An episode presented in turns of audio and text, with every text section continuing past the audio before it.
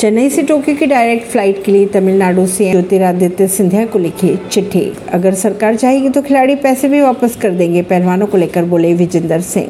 ब्रजभूषण सिंह को गिरफ़्तार करने के लिए पर्याप्त सबूत नहीं मिले, दिल्ली पुलिस के अनुसार। डीएलएफ मॉल के पास अवैध अतिक्रमण हटाया गया, नोएडा के सेक्टर 18 में चल रहा अथॉरिटी का बुलडोजर नेपाल के प्रधानमंत्री पुष्प कमल दहल प्रचंड भारत यात्रा पर आए पीएम बनने के बाद यह उनकी पहली विदेश यात्रा है पुष्कर के ब्रह्म मंदिर में पीएम ने की पूजा अर्चना ऐसी खबरों को जानने के लिए जुड़े रहिए जनता सरिश्ता पॉडकास्ट से। परमेश दिल्ली से